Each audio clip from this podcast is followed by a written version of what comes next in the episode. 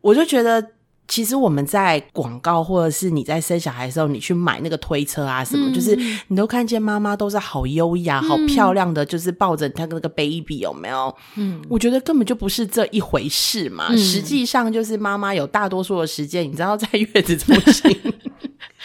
真的就像乳牛一样，我们的对啊工作其实就是把孩子喂饱。对对，可是当你又喂不饱的时候，你自己觉得你自己的工作只有这一个价值的时候，嗯你又没有办法喂饱孩子，你知道那是一件多么挫折的事情。嗯对我后来就是看了一些心理的书啊，然后可能就是有像辛达这样子的分享，对，后来想说算了，我释怀了，嗯没有就没有，我也努力过了，我还对请那个通乳师来帮我，嗯就是、哎，你知道我那时候他的那个手法好像就有奶会出来，嗯但是呢，我好希望当时拿个东西接住哦，嗯对，可是他是在帮你通的，你没有办法去接。哦珍贵的一滴滴的那个，每一滴都觉得那每好一滴珍都觉得贵好珍贵，对粒粒皆辛苦的感觉。对。但是我觉得，就是当我们自己想清楚了，我们可以过得很好的时候，其实外嗯面的声音我们就算了吧。对，就忘了吧，因为其实也还是会有人说：“哎呀，看到，